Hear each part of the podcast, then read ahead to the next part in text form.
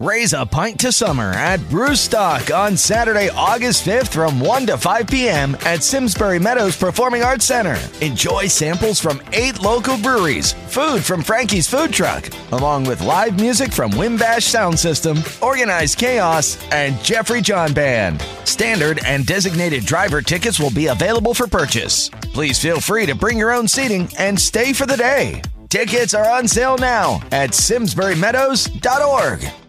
Y Jagger tomaba agüita y te miraba la copa diez veces a contraluz a ver si tenía una manchita de algo, un histérico insoportable. Insoportable.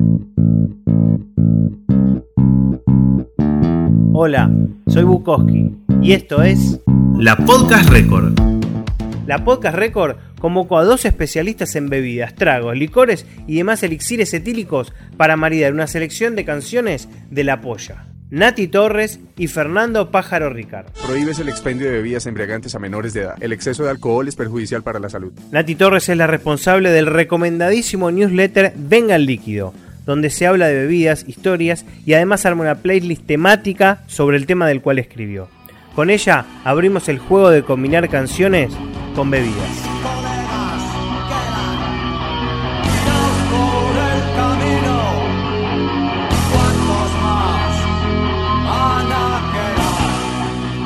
Cóctel que se me ocurre es el calimocho, que es eh, la mezcla de vino con coca, muy popular en España.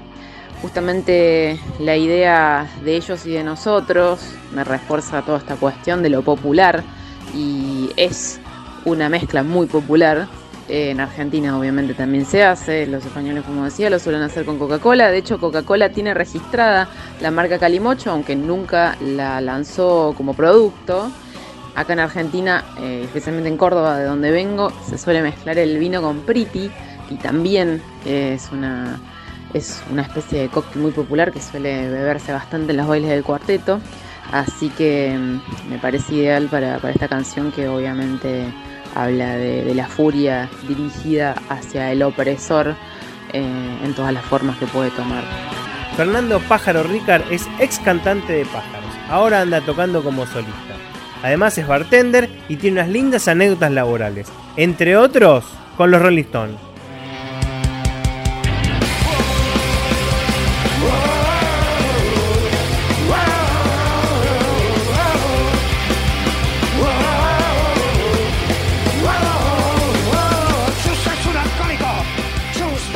Lo de Chus es básico.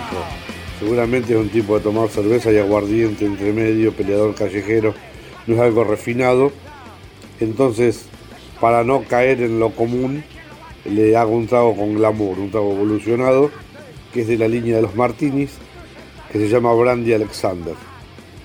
Que es el Alexander no de gin, sino de brandy, y que va con. Es, es una mezcla bastante sabrosa. Va en una copa enfriada de martini, y después en la mixer se pone brandy o coñac, se pone un porcentaje menor de licor de chocolate, crema de leche, eso se bate todo con hielo granizado, se sirve, hay alguien que lo sirve con hielo granizado, otros lo sirven colado, y después se decora con una, una lluviecita o una ramita de canela para terminar de complementar el sabor. El sabor es algo así como, es como un pariente del Baileys, esa, esa, esa clase de tragos que tiene esa consistencia de cremas y licores de chocolate o de café y un fondo de coñac o de whisky, que sería el caso del Bailey.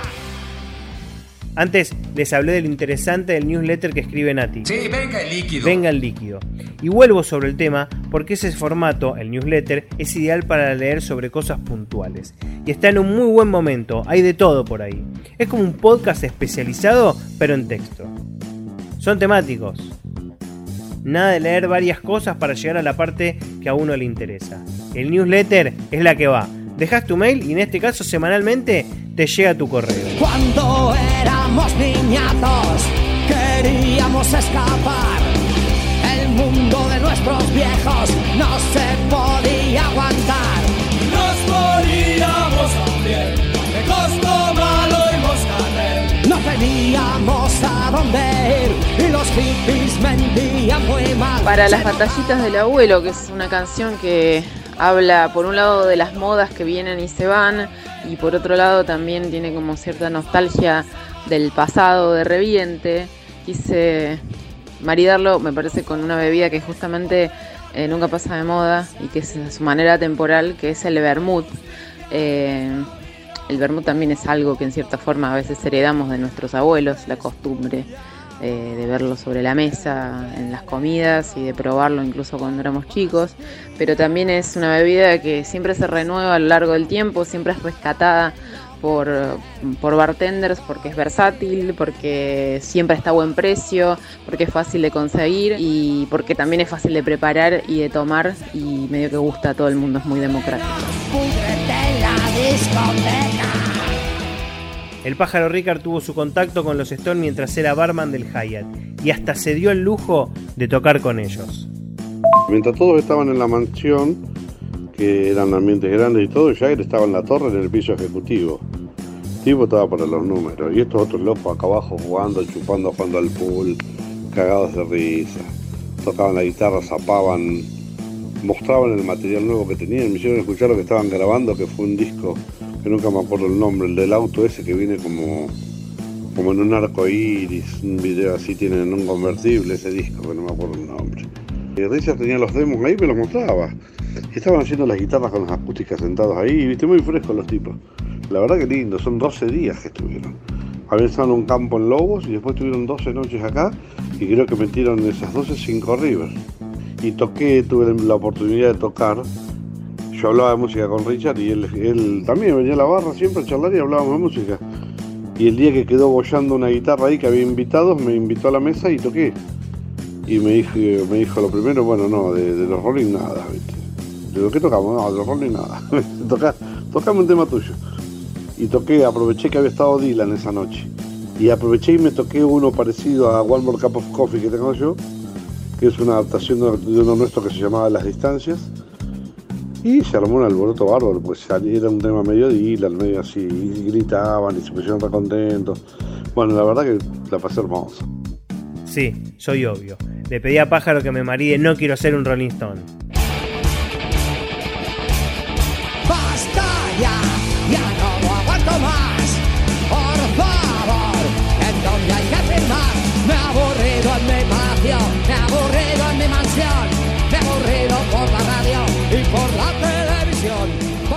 Trago que, que le marido yo es el Harvey Wallbanger.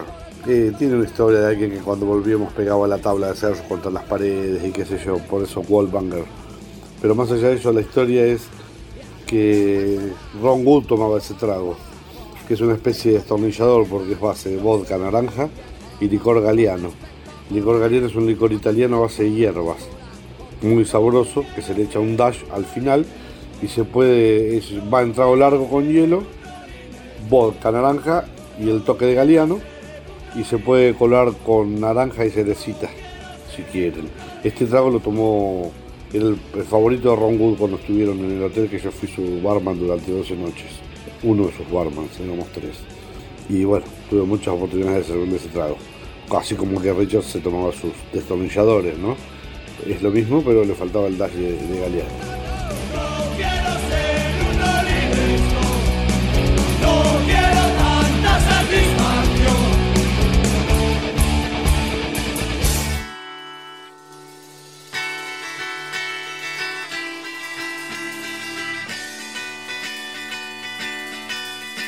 Queridos amiguitos, en este mundo todo está bajo control todo? No. Una aldea poblada por irreductibles galos resiste ahora y siempre al invasor con una poción mágica que los hace invencibles. El cerebro. Me acerco a la barra, saco mi Walkman, le doy play a No Somos Nada y la miro a ella somos los nietos de los obreros que no pudiste matar. Qué bebida más obrera que la cerveza. Justo estoy estudiando para convertirme en sommelier, con suerte dentro de dos años. Y en una de las primeras clases de la materia de enología hablábamos de cómo el vino tradicionalmente era la bebida de los reyes y de los nobles, era la bebida de los ricos, y la cerveza era la bebida de los obreros, de los trabajadores, porque era la más fácil de preparar, porque si había pan, había cerveza, porque se fabricaba con las mismas materias primas.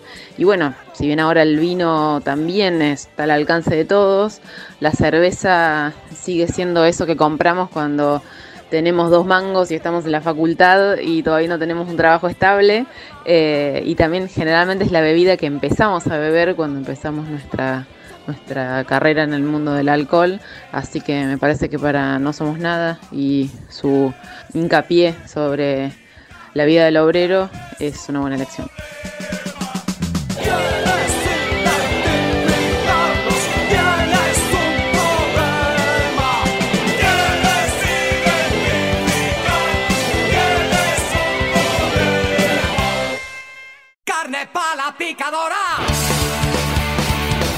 Pájaro, te jodo con el último. Nomás es un trago que suena a carne para la picadora. Hace ya tiempo que se acabó el necio sueño de una vida feliz. Nunca tendremos un salvador. que no Carne para la picadora. Más que por el maridaje en sí, lo voy a relacionar con una anécdota graciosa. Que nosotros en una época trabajamos con mi amigo Leo, que ahora tiene un bar que se llama Tres Bocas en Madrid, y éramos gastronómicos acá en Buenos Aires. Y estábamos yendo una noche a tomar un trago a un bar que la iba de vanguardia, de que hacía todas novedades, y hacía unos daiquiris tan revolucionarios y qué sé yo. Y se creía que estaban, que tocaban el cielo con las manos, ¿no? Entonces nos sentamos en la barra y me dice Leo, yo les voy a buscar hoy, les voy a pedir el trago. Y bueno, pedimos un par de whiskies, qué sé yo, con los que estábamos, y cuando le toca a Leo dice, bueno, a mí, haceme un daiquiri de carne picada. Entonces quedó, quedó para siempre el dicho ese, un daiquiri de carne picada. Justo en carne para la picadora me pareció oportuno poner ese. ¿Y qué hace uno después de unos tragos y ya sintiéndose medio copete? Pregunta. Y pregunta secretos. Pájaro, ¿Jagger qué onda? ¿Es crack o es un careta? ¿Qué hacía? Y Jagger tomaba agüita y te miraba la copa 10 veces a contraluz a ver si tenía una manchita de algo, un histérico insoportable. Insoportable. Cuidado por dos eh, boinas verdes negros, excombatientes de Vietnam posta, o sea, dos asesinos tenía cuidándolo. Y mientras todos estaban en la mansión, el hotel era el Hyatt en ese momento, que ahora actualmente es el Four Seasons. Bueno, paraban ahí, siempre han parado ahí. Pasa que cambió la marca. Cuando yo estaba era, era Hyatt y después fue después vinieron ya siendo Four Seasons en el 2007. Eh, yo no pude estar con ellos porque como le conté detalles como te estoy contando a vos a, a un diario, pero había pasado no sé cuánto y conté boludeces, así no conté muchos detalles.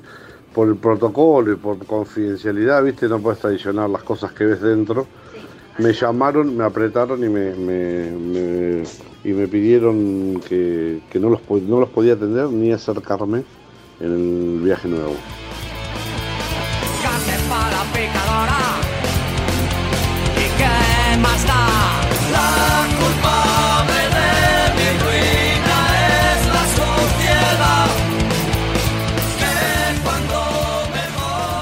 Me quedaría un buen rato más hablando con ellos de música y bebidas, pero como todos saben amigos, hay toque de queda y el bar debe cerrar.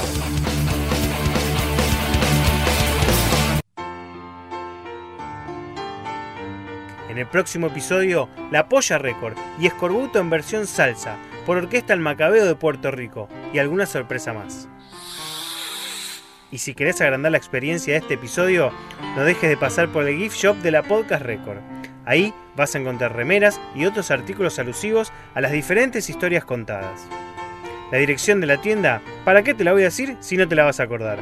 Entra al Facebook o al Instagram de la Podcast Record, que ahí está todo.